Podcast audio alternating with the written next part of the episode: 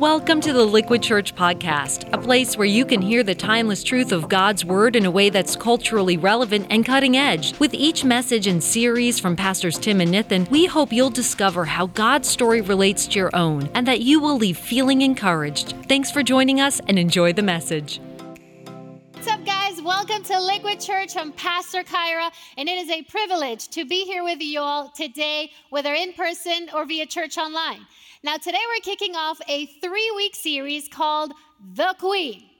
I promise I did not name it after myself. It's actually a series based on the Old Testament book of Esther.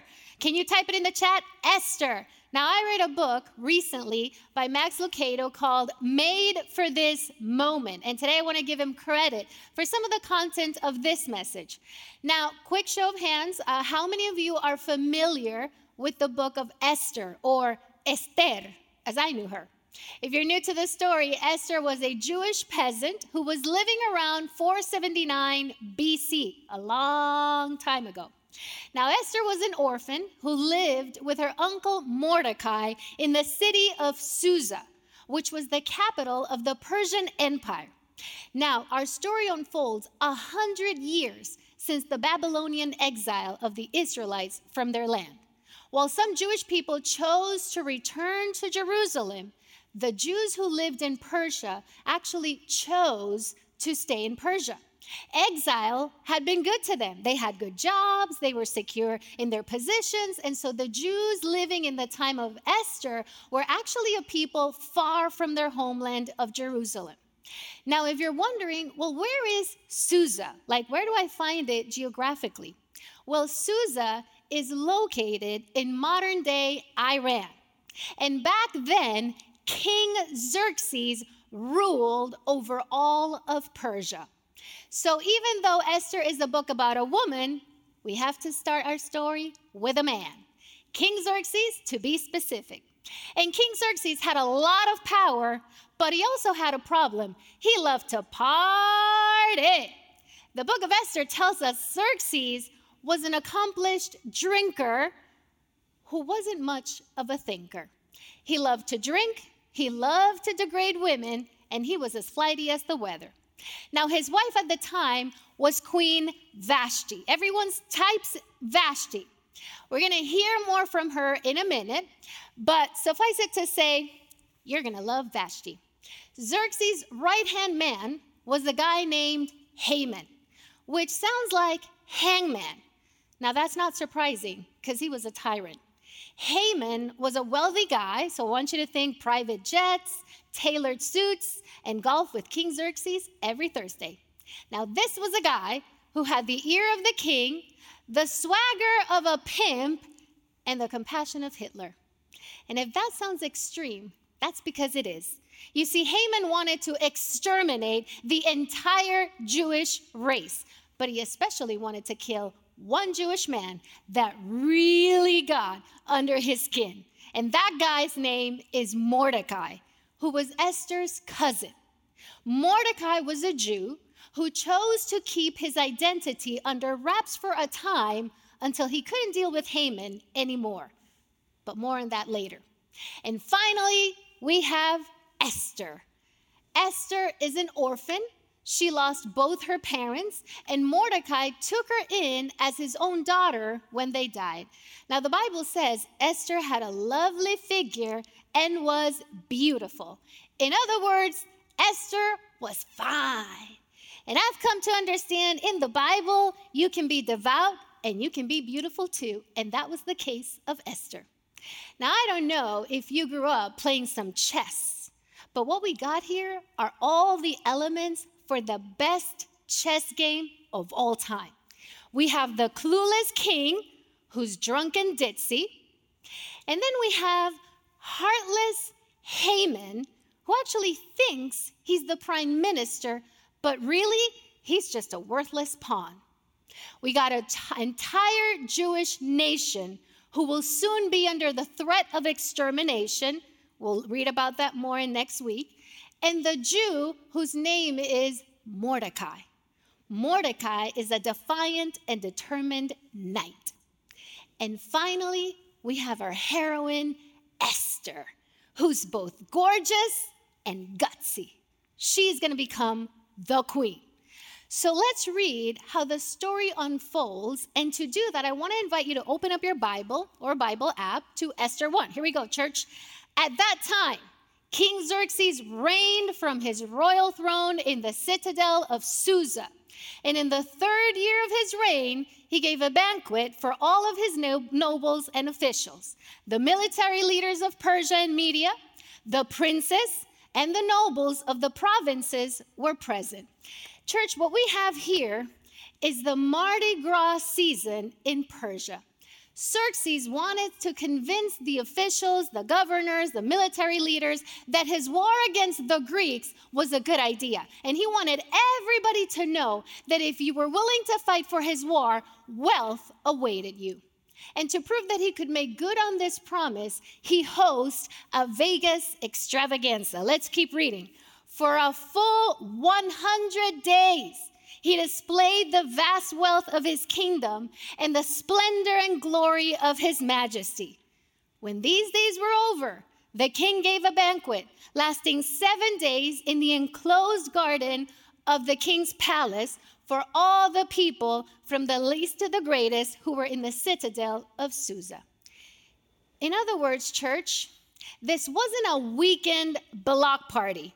This was a 180-day rager. Anybody here ever gone to a party that lasts 6 months? Xerxes is showing off.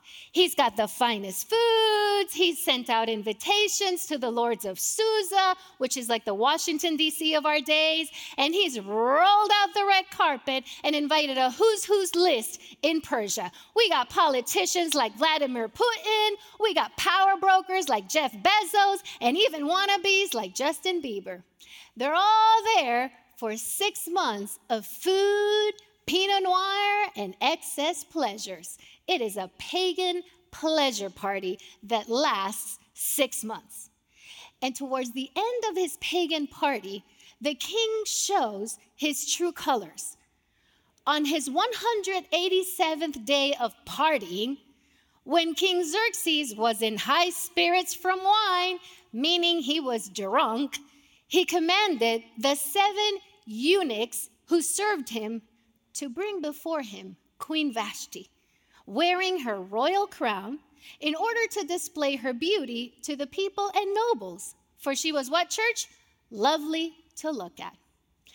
In other words, after Xerxes has shown off his wealth, after he's shown off his power, and he's shown off his kingly majesty, Xerxes left thinking, what's left? And then he realizes, oh, I know.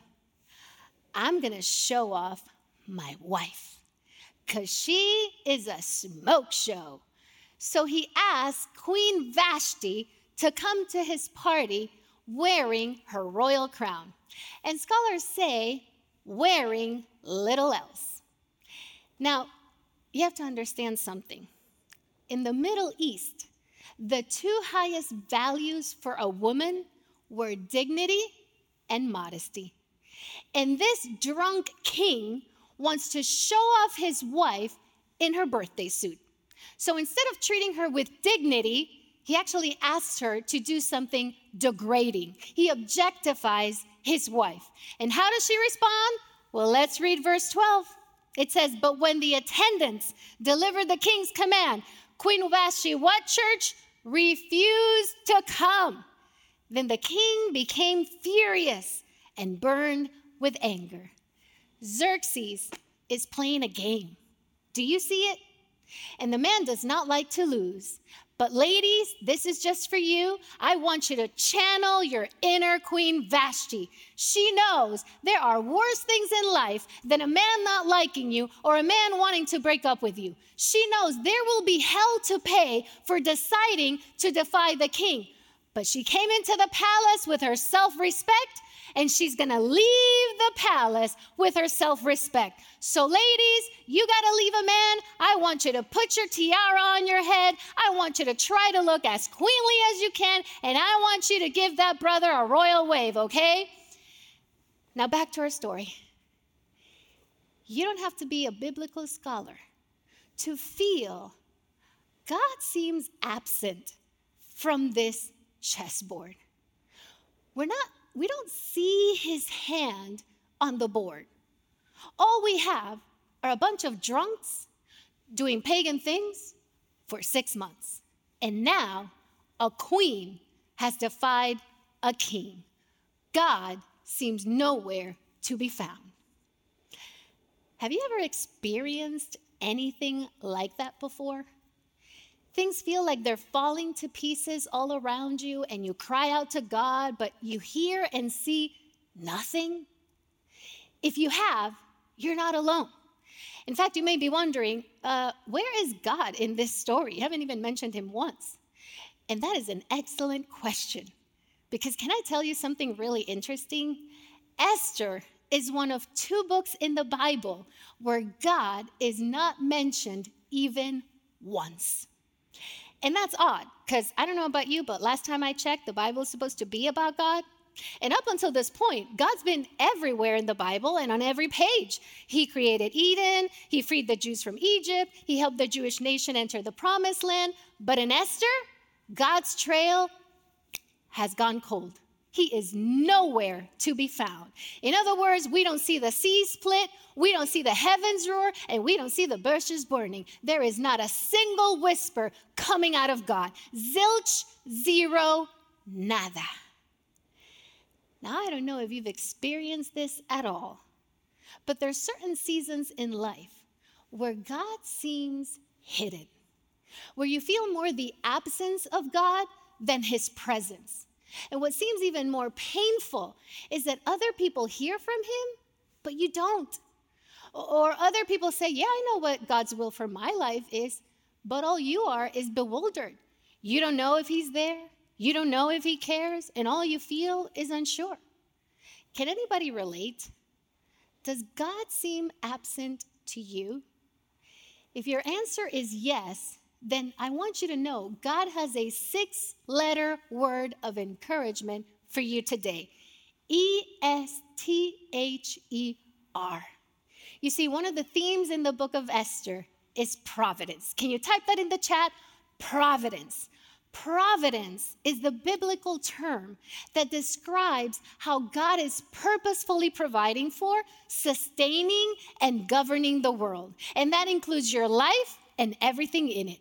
In fact, if you look at the beginning of the word, can you see the word provide? The word provide has 2 parts.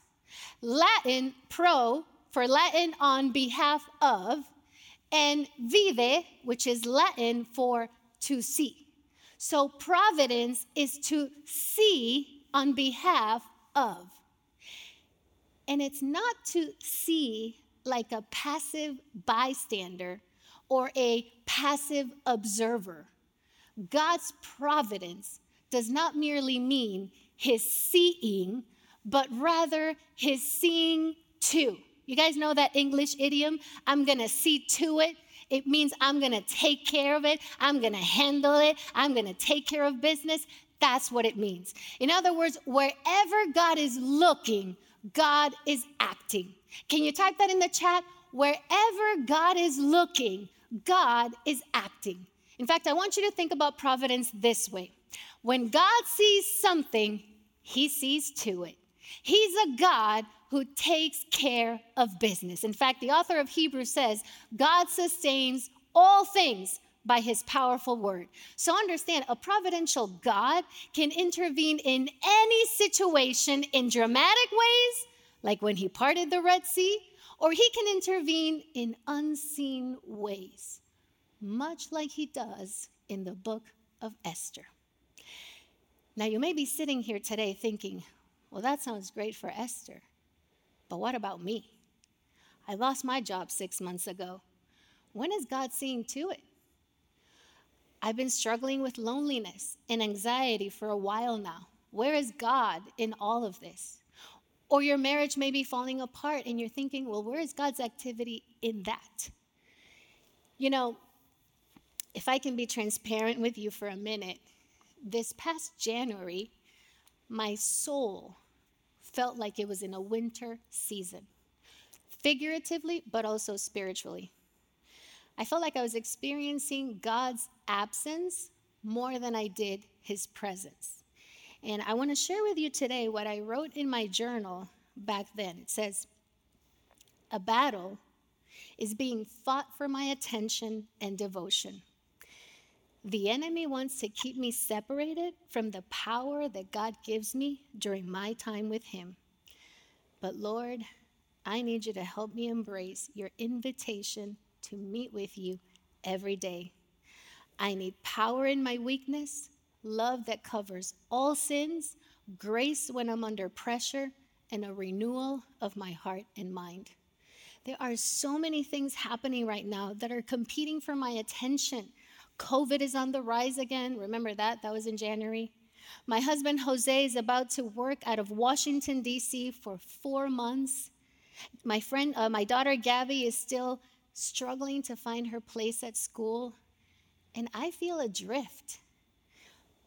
Lord, can you open my eyes so that I can see your activity and still see you at work in the midst of all these difficult situations? Can you help me find joy in this season of parenting 2 kids without the help of my husband, Jose? I give you all of my anxious thoughts about my kids' well-being. And I pray your providential hand would be on our family. I thank you for the provision of my parents who are coming to help me in this season. It is a visible reminder of your faithfulness to me in a difficult season. I don't know what situation you're facing today, but I want to encourage you with this truth. God's silence is not absence.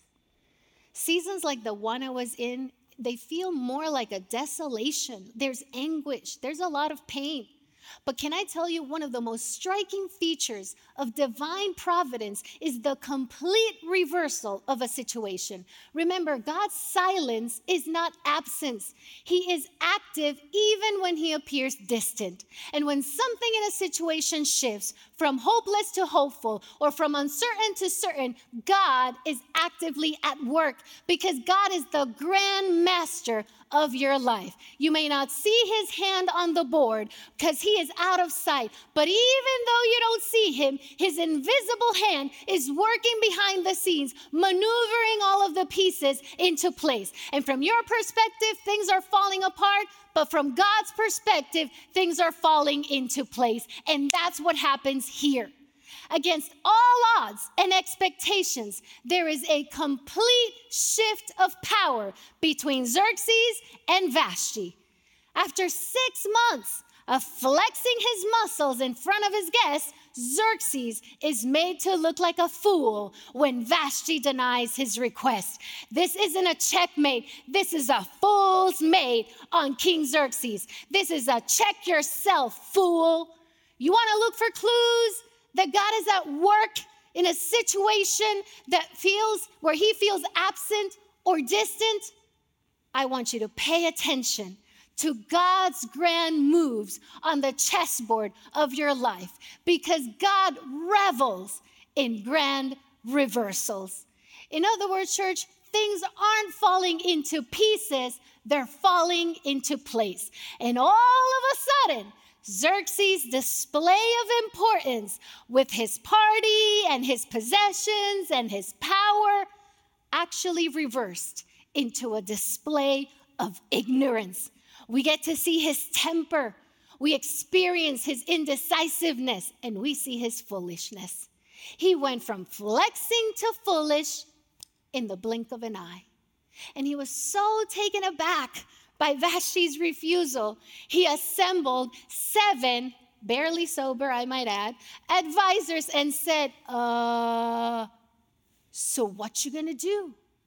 Look at verse 15. He asked them this question. He says, according to the law, what must be done to Queen Vashti? And his advisors, who are just as dense and drunk as he is, huddle up and they come with this grand idea. They say, let the king give her royal position to someone else who's better than her. In other words, king, Let's find a woman who'll show up, shut up, and make the king look good. And Xerxes likes the idea, and so he goes, bye-bye, Vashti. His men actually go on and recommend that a search be made for beautiful young virgins for the king. Let them be placed under the care of Haggai, the king's eunuch, who is in charge of the women, and let beauty treatments be given to them.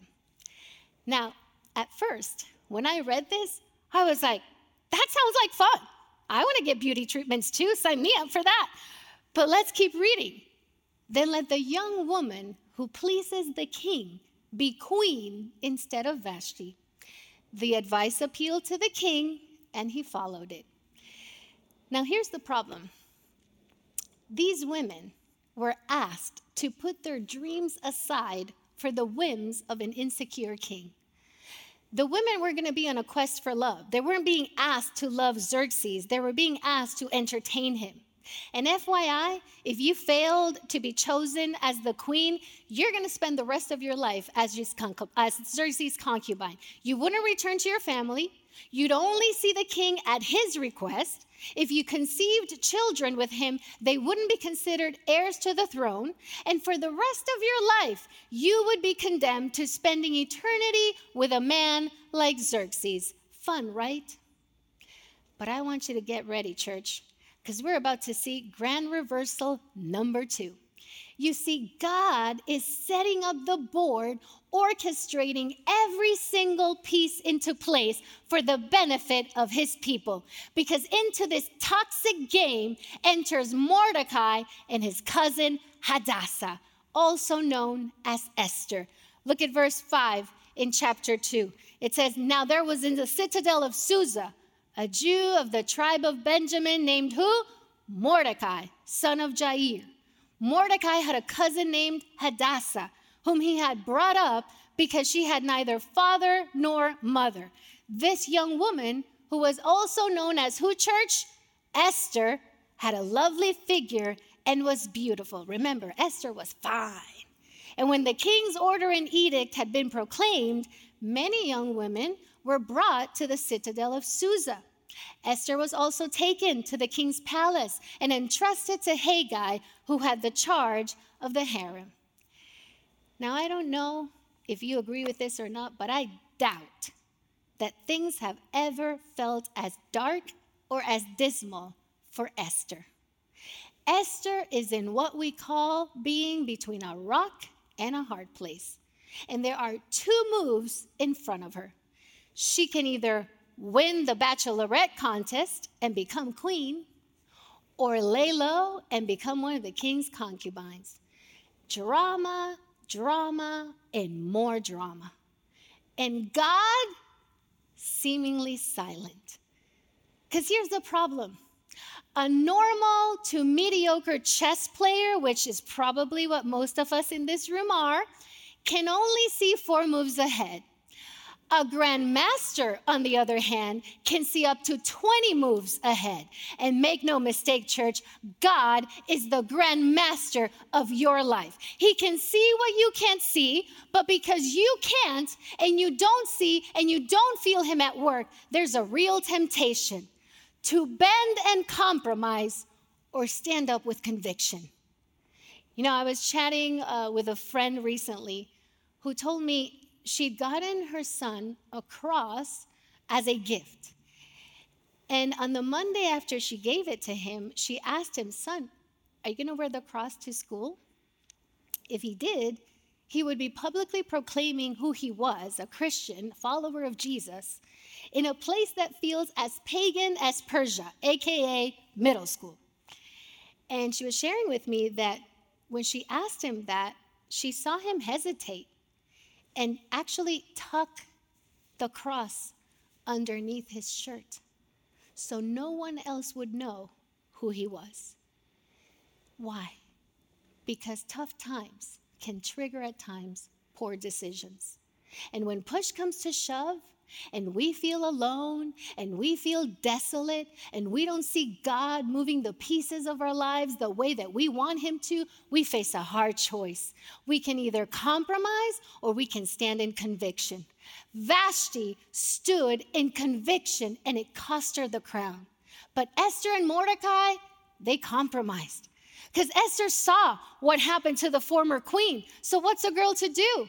Do you compromise or do you stand in conviction? I want you to look at verse 10.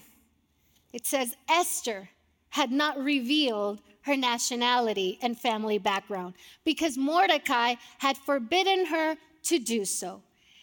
Now, I don't know if you know this, but lying about who you are is a huge deal for someone who's Jewish. When God said, I'm going to bless the world through Israel, it meant that the Jewish people needed to be set apart. They needed to be living lives differently. They were to worship God. They were to love their neighbors. They were to honor their families, all so that they could provide a lineage through whom Jesus Christ could be born. So for this reason, the Jewish people were to remain separate. They were different. They were holy. They weren't permitted to marry non-Jews. They couldn't worship other gods. They shouldn't embrace pagan culture. They had different ways to worship, live, and love. But Mordecai and Esther actually did the exact opposite. First, they compromised their names. Mordecai comes from Marduk, which is a Persian male deity. And Esther, whose Jewish name was Hadassah, became Esther in deference to the Persian goddess Ishtar. So their names identified them more as Persians than Jewish. Now, if that wasn't enough, we also know that Mordecai was on the payroll of a pagan king. Look at verse 19. It says, when the virgins were assembled a second time, Mordecai was sitting at the king's gate. Now, to be sitting at the king's gate was to be in the thick of the political thicket. And to a Jew, that was a big deal, man. Remember, to be a Jew was to be called out and be set apart. No God-fearing Jew would be caught dead living on the Persian payroll. But in what is potentially the worst kind of compromise, Mordecai chooses to hide his heritage, and he teaches Esther to do the same. And then he enters Esther in this bachelorette contest, knowing that that competition includes a night in the bed of a Gentile king. And he not only tells her, show him a good time, he actually tells her, and keep who you are a secret. And do you know Esther actually follows his instructions to the letter of the law? Verse 19 says, Esther had kept secret her family background and nationality, just as Mordecai had told her to do, for she continued to follow Mordecai's instructions, as she had done when he was bringing her up. Church, when I read this, I was like, what in the world is going on here? We've got two Jews burying their identity under several layers of compromise. Why? Because when things get tough and God seems silent, we compromise. We forget who we are, and we forget that we're children of God. Now, I don't know what hard things you may be going through. You may not see God orchestrating the pieces of your life the way that you'd like. But even when God seems silent, I want to challenge you to not give in to the bait of compromise. Don't buy the lie, don't take the bluff, and don't get cozy in Persia. Instead, I want you to remember who you are. You are a citizen of heaven. You are unique in all of creation. You have been secured by Christ for all of eternity. And that means that the devil can't touch you, the demons can't have you, and the world can't possess you because you belong to your heavenly Father. The Bible reminds us to see what great love the Father has lavished on us, that we should be called children of God. And that is who we are. So I want you to stay faithful to your call as children of God. Because in the moment that you least expect it, God is orchestrating his grand reversals. Remember, God's silence is not absence. And that's exactly what we see happen next. Esther and Mordecai are in a pit of darkness. They've buried their identity. They've compromised. But how many of you know we serve a Lord of quiet providence? A God who is known as the Grand Master of our lives, who orchestrates events and situations in our midst to position us for the relief that will come. I want you to look at verse 17. It says, now the king was attracted to Esther more than to any of the other women, and she won his favor and approval more than any of the other virgins. So he what, church? He set a royal crown on her head, and he made her the queen instead of Vashti. Esther's story starts out as a hopeless situation. She's removed from her home. She's competing for the crown with 400 to 1,400 other women.